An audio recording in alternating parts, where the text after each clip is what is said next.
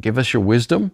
You've promised that uh, although the cross is foolishness to the world, it is what saves us. But you've also promised that you will uh, promote wisdom and provide wisdom and teach wisdom to those who are in Christ, who are seeking you. And I pray that we will, we will be among those, that uh, we won't just uh, be satisfied with skipping along the surface of our Christian walk, but we will want to, uh, we will want to dive in deeper and we will want to receive from you.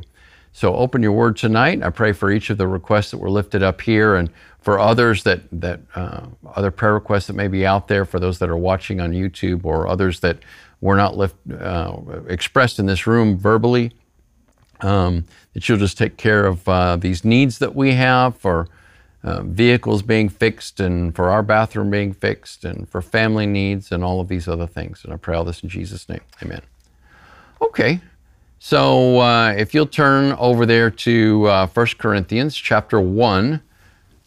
Believe it or not, we've been in chapter 1 for seven weeks. So I guess I'm going to take as long in 1 Corinthians as I did last time.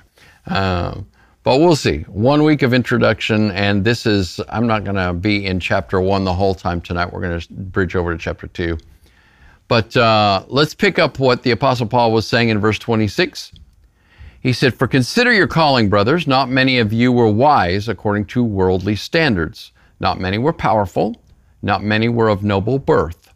But God chose what is foolish in the world to shame the wise. God chose what is weak in the world to shame the strong. God chose what is low and despised in the world, even things that are not, to bring to nothing things that are, so that no human being might boast in the presence of God. And because of him, you are in Christ Jesus, who became to us wisdom from God, righteousness, sanctification, and redemption, so that as it is written, let one who boasts boast in the Lord. And that's really the end message here, the purpose of this, the reason that the Lord chooses whom He chooses, is so that uh, people won't get to take the credit, right? Um, that's our that's the nature of our salvation.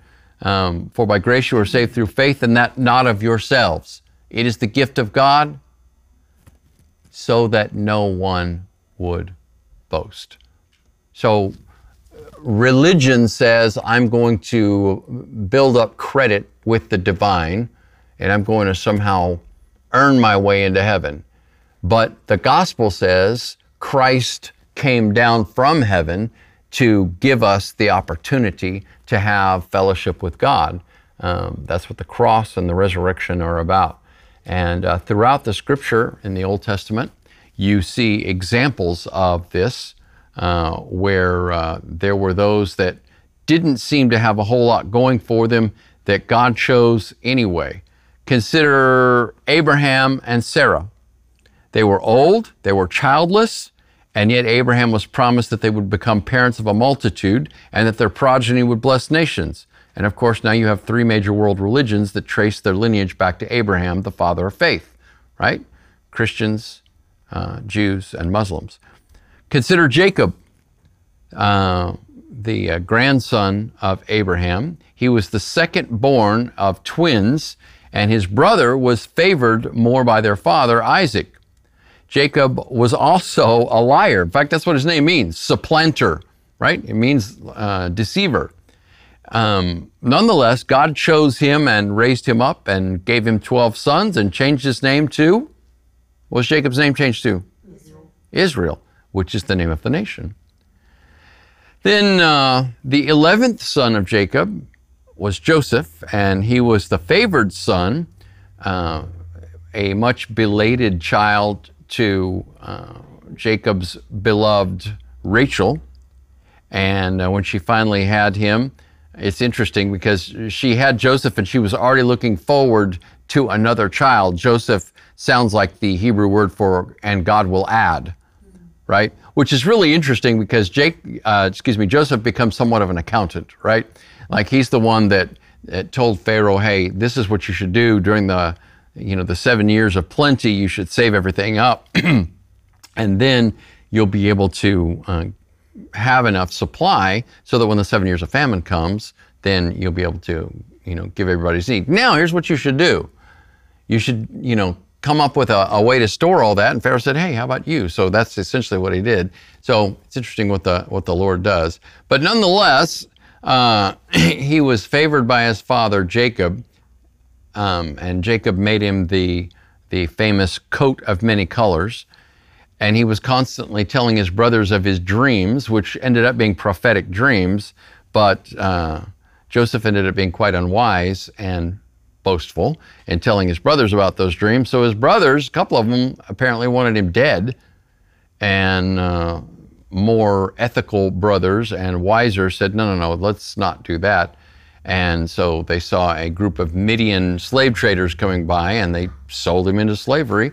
And that's how he made it to Egypt. And of course, he met up with his brothers again at the end and said, hey, what you meant to me for evil, God meant to me for good. Now, he didn't let him off the hook and say, you're, you know, uh, what you did doesn't matter. He said, No, you did mean it to me for evil, but God had a purpose behind it. God meant for me to me for good. Um, so during that time, I mean, he was in slavery. He was accused falsely of, uh, of taking advantage of uh, the, uh, the wife of his master. He was thrown into prison for a couple of years. He interpreted the dreams of two of Pharaoh's officials in prison and uh, he knew one of them was going to die because of the dream. The other one was going to be restored. And he said, Remember me when you come to Pharaoh. And the other guy just forgot about him. So this is, you know, God is taking these people that appear to be uh, low and despised and uncared for. And I don't know if you felt like that, right? And, you know, we can feel like the world is unfair and the world is unfair. You know, why do these people get, you know, the things that they get? Why did they get the, uh, the credit that they get. They, you know, get the wealth that they get. They get uh, all of these things, and you know, and not me. Why? Why is this happening? But in the end, God's got a purpose for all of this. Think about Moses. Moses is raised in Pharaoh's court after being rescued from death as an infant. Um, so all of the male children of the Hebrews in Egypt were supposed to be thrown into the water and drowned. And of course, Moses' mom uh, his parents, uh, made a basket, a little boat out of pitch, and put him in it, put a cover on it, floated it down the river, and uh, Pharaoh's daughter, one of his daughters, is bathing in the Nile, sees the, um, the little boat with the baby in it, feels compassion for the baby, and says, Oh, it's one of the Hebrew children. And she knows that her dad has said that they've all got to die. So she decides to adopt him. And uh, lo and behold, there is Moses' sister who's carefully watching the basket all the way up. And she said, Would you like a woman to nurse him? And she, the Pharaoh's daughter said, Yes, why don't we do that? So they promptly returns Moses to his mother, who nurses him. So this is, you know, this is the way God works. We just, we just don't see it, right? And these are, but I'm trying to show you that these are not people who were favored. These are people who were uh, being treated unfairly. These are people who are in bad circumstances. Hannah was barren, but she was blessed by God to bear the first official prophet in Israel, Samuel. David was the youngest in his family. He was uh, apparently a handsome young lad, but he was the youngest and he was out caring for the sheep. They didn't even call him in for the dinner when the prophet came in.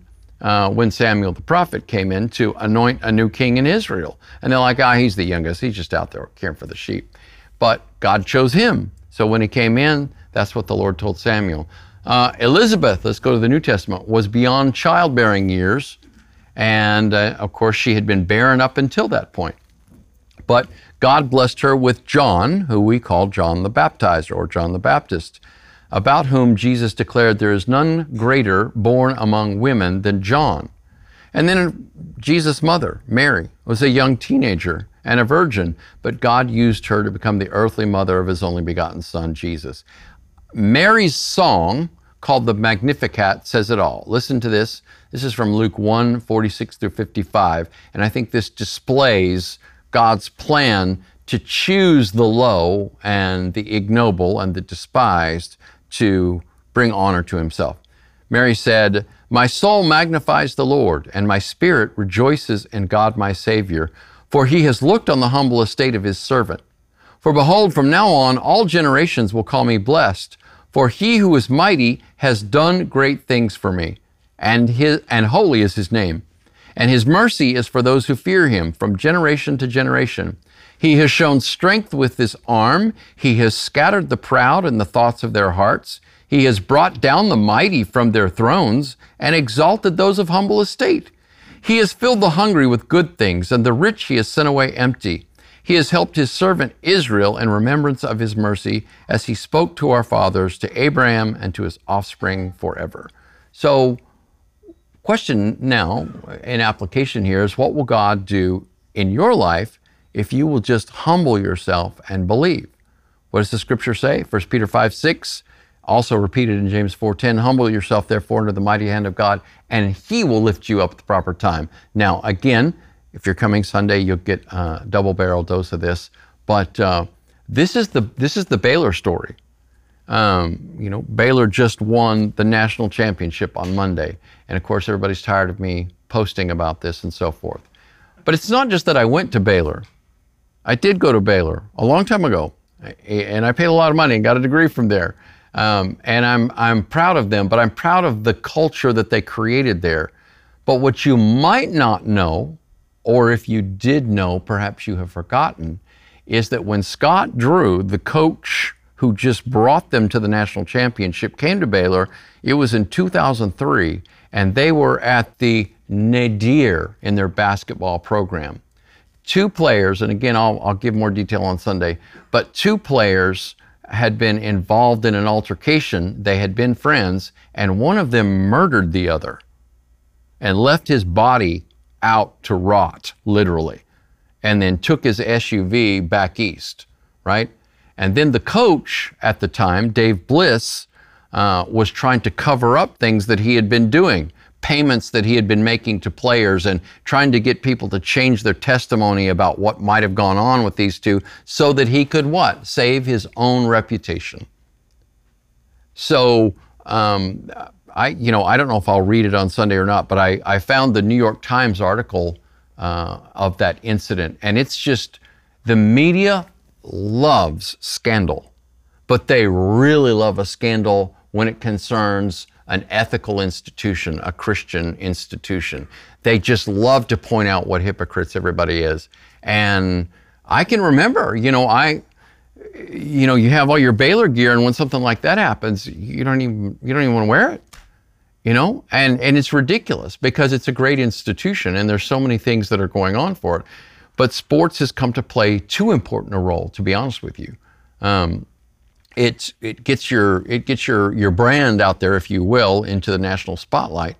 Um, but in the end, it's just a game until you watch what has taken place. This was not an overnight success. All right, Scott Drew's been there for 18 long years, and he completely rebuilt that program that was decimated by this. And at first, I mean, you know, they had a few players that stayed, but they were basically playing with walk ons.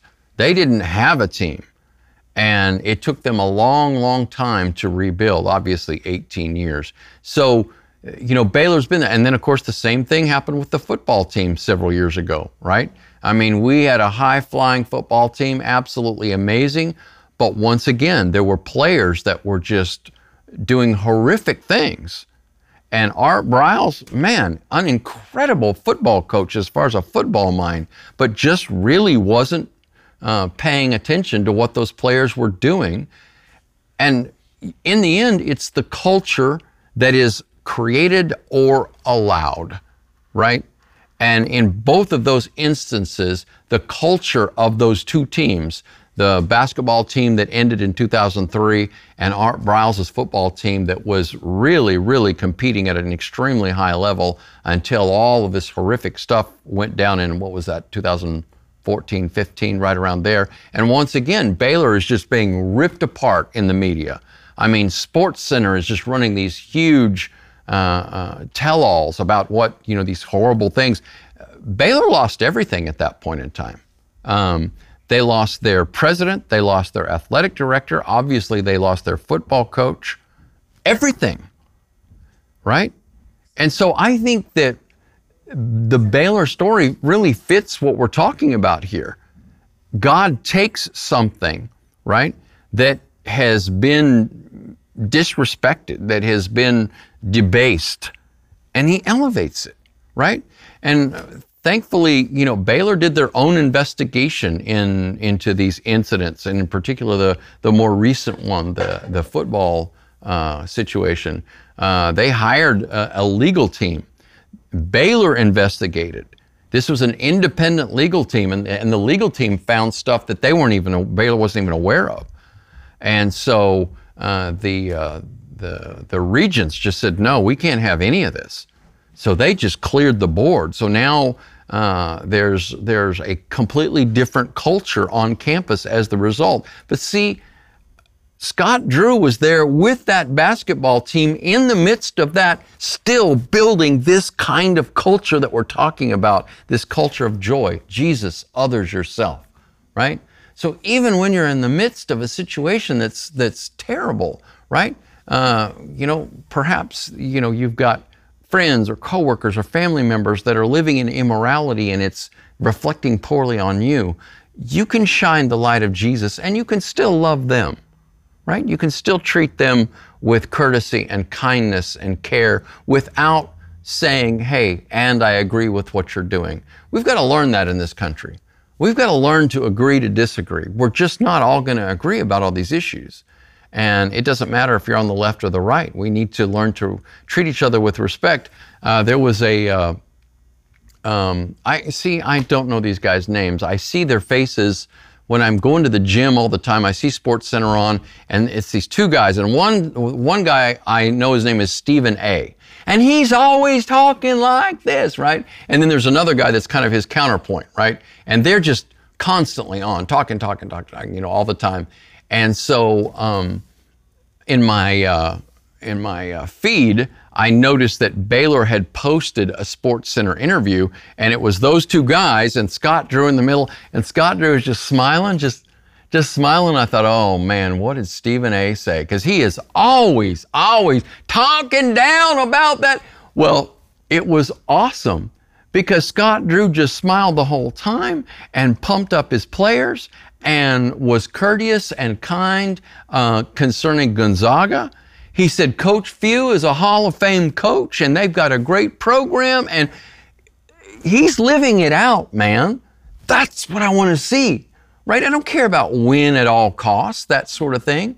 And uh, they're, uh, they're uh, the, uh, um, the main player for, for Baylor and the, the um, the one that got the most valuable player of the tournament. Um, uh, his name escapes me right now, but I mean he came out and just you know very very vocally uh, praised the Lord. You know, it, it, you can talk, right? So you get people that you know they have a Christian reputation, that's their brand, and so they talk. But I'm not, I seriously doubt that all of these players are living this completely sterling Christian life. That just doesn't happen, right? But on the whole, that's what they're representing this culture of joy. It's completely different. And so that fits into what we're talking about here because Baylor was on the bottom, the bottom of the bottom of the bottom in their basketball program and then in their football. And the football program is still in the process of rebuilding. I mean, they've got this amazing stadium and everything that they built under Briles because uh, of how well they did, and then it just got decimated. And so that's in a rebuilding process. So, see, I, I, I, want you to see that I'm not talking about my university. I'm not talking about sports. I'm not talking, uh, you know, uh, about uh, basketball or football. I'm talking about us. I'm talking about how God takes people who are experiencing difficulty, who are at the bottom looking up, and He helps them up. And if we're willing to follow Him, He leads us out of the pit of despair. And that's certainly happened with Baylor twice, twice now in the last uh, 20 or so years. And uh, I pray that you can see that the Lord is doing that for you. Um, here is a, a quote from, uh, from William Barclay. He said, the quotation which Paul finishes this passage is from Jeremiah 9.23. And that, the, that quote is, let him who boasts boast in the Lord. That's what he's talking about. Uh, as a commentator put it, the one basic sin is self assertion. Now, we certainly see that in sports. We see that all over this country. It's all about me. It's all about promoting my brand, right? I'm better than you. Um, we see it in, you know, sports top to bottom, right? Might be martial sports like the UFC, you know, uh, you know, one fighter saying that the other guy is nothing and so forth, or uh, many times, you know, NBA or, or college or whatever, you see them putting the other team down. Baylor didn't do that, right? But that's the fundamental human sin self assertion or the desire for recognition. It is only when we realize that we can do nothing that God can do, can, and will do everything. And it is only then that real religion begins. That's what this commentator said. It is the amazing fact of life that it is the people who realize their own weakness and their own lack of wisdom who, in the end, are strong and wise. It is the fact of experience that those who think that they can take on life all by themselves are certain in the end to meet with disaster. Wow. So, in fact, there's a proverb about that. Proverb 16, 18. I, my karate kids memorize it. It says, Pride goes before destruction, and a haughty spirit before a fall. All right, let's move on to chapter 2. Um, this is chapter 2, verses 1 through 5 in the ESV. And when I came to you, brothers, I did not come proclaiming to you the testimony of God with lofty speech or wisdom. For I decided to know nothing among you except Christ Jesus, excuse me, except Jesus Christ and Him crucified. And I was with you in weakness and in fear and in much trembling. And my speech and my message were not in plausible words of wisdom but in demonstration of the Spirit and of power, so that your faith might not rest in the wisdom of men, but in the power of God. So it seems then that the Apostle, the Apostle Paul uh, followed the KISS method in preaching the gospel, right? Keep it simple, silly. No eloquent speeches, no fancy words, just Jesus Christ and Him crucified we are perhaps losing the world because we've moved away from the simple and practical proclamation of the gospel and speaking of salvation, and we've moved into an era where we think we need to entertain people, right? Uh, listen to the most popular pre- preachers in the in the world today, and you'll strain to hear even the barest refrain of the gospel in their sermons and talks. It's a me-centered message. It's a consumer oriented message. And honestly, you have to ask yourself, why do I come to church? Right? Is it about me? Is it about what I want to get out of it? Um, to preach other than a me centered message, something that says, hey, here's something for you, here's what you can get out of it, is to risk having nobody show up. So we're witnessing a departure from the gospel for messages uh, in favor of messages centered on political topics, be they uh, on the right or on the left. And Jesus is a brand for many of these preachers, not the Lord of their message. But Jesus is not a Republican. He's not a Democrat. He's not a socialist, a leftist, a liberal, or a conservative. Christ is Lord of all, and we need to follow him, not the agenda of a particular group, political, religious, or otherwise. Following Jesus will entail familiarizing ourselves with his teaching as found in the New Testament and then obeying it. Following Jesus will involve praying without ceasing and permitting the Holy Spirit to convict us of sin and to direct us to the right choices. Following Jesus is abiding in Him moment by moment each day, taking every thought captive to make it obey Him. Abiding in Christ is loving Him above all and loving others as we love ourselves. This is the result of believing in the gospel of the kingdom. That is the basic message. That's what we start with. That's what we pursue, right? And I believe that we can apply this gospel to every situation in people's lives. The cross of Christ represents his accomplished work. Jesus is not still on the cross, right? So I always point behind me at the at the stage because we have a cross back there, but the curtain is closed, so I know that pointing back there and you're just going to look at a curtain. But there is a big cross back there, and I hauled it out on the square on Easter. I take it off the wall and haul it out there once uh, a year. And I really appreciate what Jesus did when he hauled the cross up Calvary, because that thing is a beast. In fact, uh, we have a camera that uh, I, it's a security camera that I use in here, and I knocked it off and broke the plug on it when I was bringing the cam, bringing the cross out there uh, on Sunday morning. It's a beastly big thing, but I want you to notice Jesus is not still on it.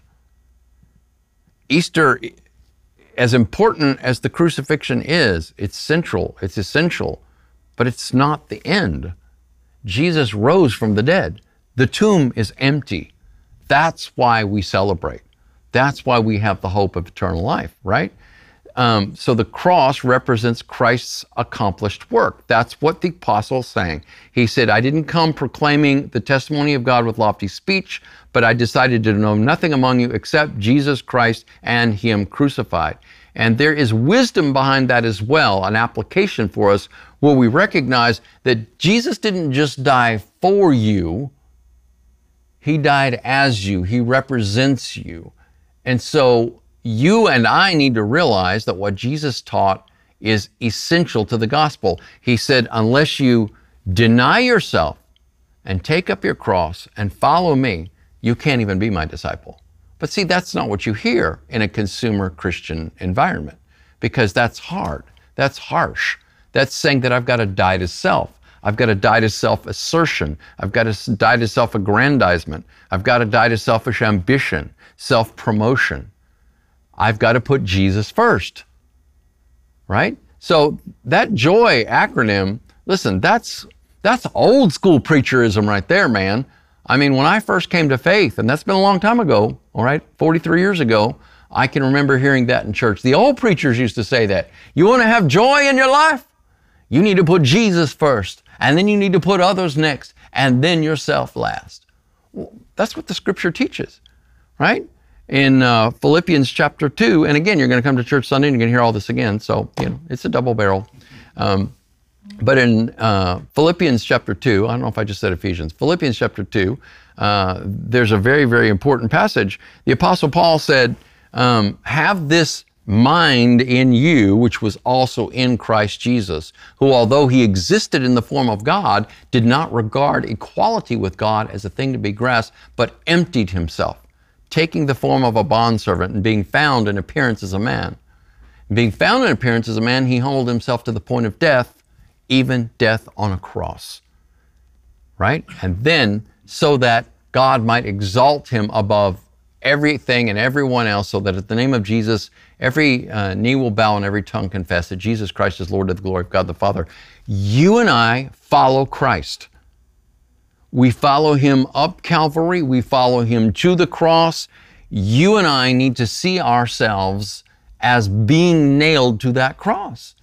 The Apostle Paul said, I have been crucified with Christ. And in fact, some translations will take that, uh, that perfect tense in the Greek and appropriately translate it as a present because it means it's something that began in the past but continues into the present, right? So there, uh, some translations will translate uh, Galatians 2:20, "I am crucified with Christ, and no longer do I live, but Christ lives in me." You see, you might think, well, that's just kind of an option. I'll have to think about that. No, it's not. That is a reality if you are in Christ, and it is not if you are not. So, what you need to do is you need to reckon it, you need to account it, you need to acknowledge it. And then you will realize that Jesus is above all. It is His will that I'm seeking, not mine. Right? And then I love God with all that I am, and then I love my neighbor as myself. I don't merely seek my own personal interests, but I seek the interest of others. There's the other, right? That's the message right here that's being preached, right? The Apostle Paul said, This is the message I preach to you. Um, and yet, as I said a, a, moment ago, you know, turn on the radio, turn on the TV, and watch some of these folks on, uh, you know, TBN or uh, whatever the other, I always forget the other one, Daystar. And, you know, it's like uh, some of the most prominent preachers. And, you know, it's like five steps to, you know, to live a happier life or something like that. You know, your best life now. You've missed it altogether, man. It's happiness is not the prime product. Happiness is not what we seek. You say, well, I just want to be happy. No, because if that's what you seek, it's elusive. You'll never lay hold of it. It's like trying to get a fistful of water. You can't. Happiness is a byproduct. And when you live for Jesus and then you let Him give you the, the, the strength and the courage and the ability to, uh, to give to other people, to be unselfish, and then you put yourself last, and you got to take care of your needs, right? But you recognize that the Lord is going to give you the ability to do that. He's going to provide for you. And that's why we can do all these things that Jesus told us we needed to do. Jesus said, Love your enemies. Well, why would I do that? Right? This is somebody that's seeking my destruction, that's seeking to harm me. I'm trusting that God's going to take care of me. Right? So uh, don't take revenge. That's what uh, the Apostle Paul, he's quoting the Old Testament when he says this in Romans, right? Um, you know, don't take revenge. Don't, don't go out and try to get someone back, right? But love your enemy. Pray for those who persecute you. Care for those that are mistreating you, right? Um, you know, the Apostle Paul said, treat them kindly and it will be like pouring hot coals on their heads. So um, there is a, uh, uh, there's a TV series, if you will, that is being produced right now through an outfit called Angel Productions. It was VidAngel, and I can highly recommend this uh, uh, this service. Um, just look it up. Just type in VidAngel, V-I-D-A-N-G-E-L, and you can subscribe to this service, and it will let you filter out the bad stuff in many movies. So it's amazing what we're willing to put up with just so that we can watch a particular movie, right? Um, you know, this movie has an excessive amount of violence or or nudity or sexual content or language or whatever. The beauty of this VidAngel service now it won't work with every movie because some of these uh, these movie companies are uh, are at odds with them. But many movies you can it'll just tell you, and I mean it gets in detail. It gets like, you know, if you don't want to see anything, I don't know why you'd be watching the movie anyway, but it's just like, you know, it, it says, uh, immodesty, there was a male with his shirt off. I'm like, oh, okay, well, that's, yeah, I guess, you know, um, that type of thing. But it, you know, it will let you cut out just, you know, the, the crud. So I played um, the, uh, the Spider Man movie for some of our children, and um, the first one. And the first one has got a few things in it that are objectionable. Uh, there's uh, there, there's Flash, and he likes to call Peter Parker a certain word that refers to the male anatomy. And I just could imagine our children hearing that and repeating it over and over. And I was like, no, I'm good. Click, not even there anymore. Uh, there's I think there's like one or two F words in that one even, right? Yeah. And I think it's by the uh, uh, what's the villain, uh, the the Falcon or something? What's it?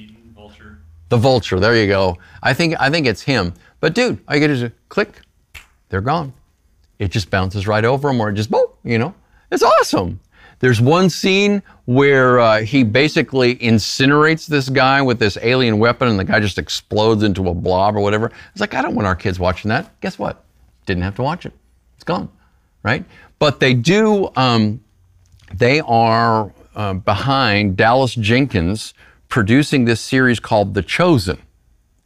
And uh, it's very, very well done. You can watch the whole first season, and the first episode of season two is available. Um, again, you can watch it through their platform. Um, if you'll just just the Chosen, VidAngel, all that, I, I really highly recommend it. But uh, it presents Jesus the way Jesus is, treating others better than yourself. So Jenkins is really good at showing uh, the humanity of these disciples, right? They're not all walking around uh, like they're saints. Like they argue with each other. And he's presenting James and John the way Scripture presented James and John. They were kind of bossy. And uh, they, at one point, uh, the Samaritans were mistreating Jesus and his followers because they were Jews passing through Samaria. And uh, John said, Do you want us to call fire down from heaven to consume them? And Jesus, in the scripture, Jesus said, You don't know, no, you don't know what spirit you are of.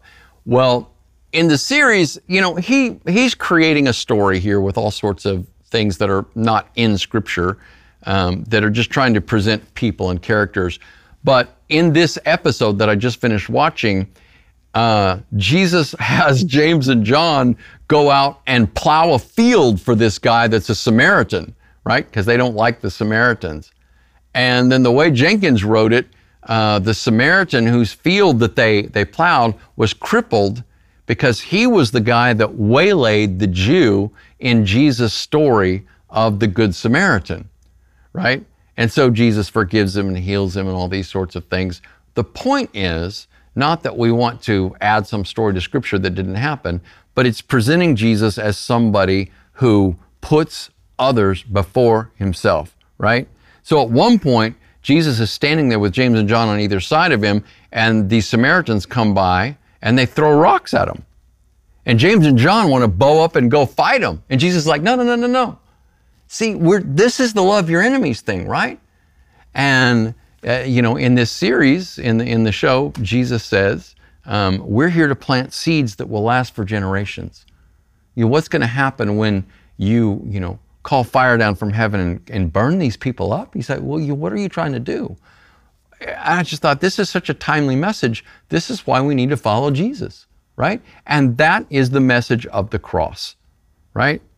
Um, I believe we can apply the gospel to every situation in people's lives. The cross of Christ represents that accomplished work that is his salvation, healing, deliverance, and restoration, the fulfilling life that God intended and designed his children to live. That's why we're called Life Well, right? The woman at the well, that passage from John chapter 4 is the basis, but use the term both ways, right? As a noun, a well that holds water, the water of life, and as an adverb, living life well, right? So eternal life is not just everlasting life, it's God quality life. It's rich, satisfying, purposeful, fulfilling life.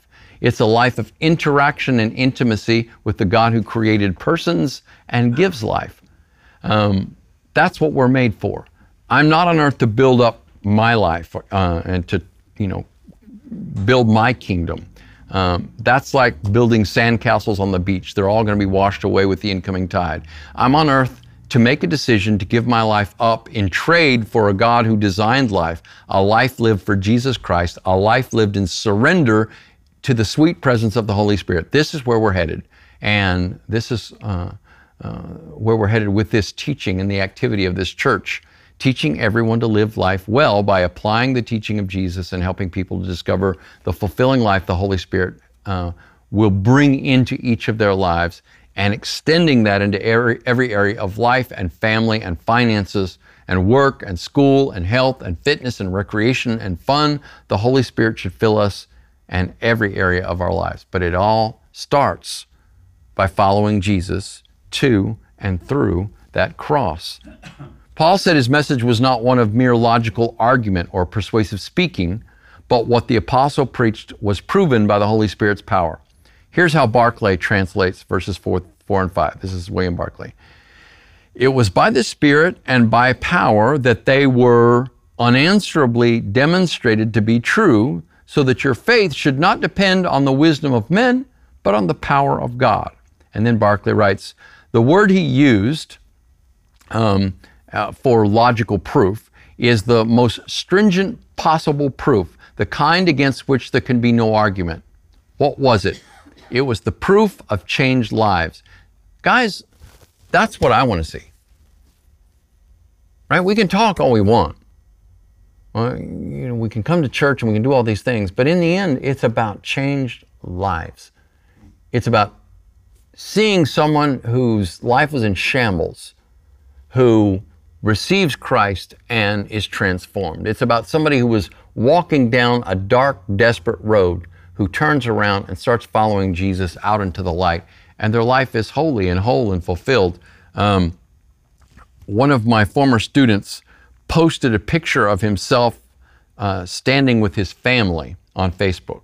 Um, his, uh, his name is, is uh, uh Bill Grenenz. And uh, I can still remember when he was, I don't know, 16, 17 year old, tall, skinny kid. And the first official youth service that I had at First Baptist Church in the colony, he came forward and said, I committed my life to Christ. He's been following Jesus ever since. He's a Baylor alum. He's married. He has this huge family now, and he's the pastor of a church and has been for 20 years. And I said, you know, I, I, I, can still remember, you know, I posted, I can still remember that, you know, that tall, skinny kid coming and telling me that. And I said, uh, you know, telling me that he committed his life to Christ. And I said, and what a life you've had. What a life he's given you, you know? And he said, you know, thanks, D. And of course, that's when they all started calling me D, was back then. I, that whole Pastor D thing wasn't something, hey, I think I need to be a cool pastor. What should I call myself? I will call myself Pastor. No, these kids started calling me D back in the 80s. I was like, D? Am I a gangster? so then when I started this church, I was like, well, okay, I guess I can be Pastor D. But anyway, they still, these, you know, they're in their 40s now, like rolling up on, he's probably getting close to 50 now. Um, but that's a transformed life. I, I look at somebody, you know, like Craig or somebody like Rachel. I knew them when they were kids, right? And they've hung on to Jesus. And I've seen those lives transformed, and I've seen that's the reward, right? Money, no. Okay, uh, you know, fame, being known, no, it's about changed lives. That's what we need to see. And the gospel presents people with the opportunity to have faith in the God who will change their life. That's what I want us to see. Um, when God's word is preached, something happens it can't just be words. We can't just be getting in arguments about theology, right? Well, I don't know about the Trinity. I don't know if I believe in that or not because it just doesn't make sense to me. You know, it's God is above and beyond us. It's not meant to make sense to you, right? Um, there's plenty of plausible argument for the the Trinity, but in the end, it is uh, a paradox and you have to hold this one in three intention. That's just one example, right? There are many things that that you know people uh, hold over God, but the Word of God is transformative. Words alone don't cut it, and so I pray that the Lord will work work mightily uh, through me and through Craig and uh, through anyone and everyone that teaches in this church. And uh, yeah, I hope that you will you'll pray for the same thing. Okay.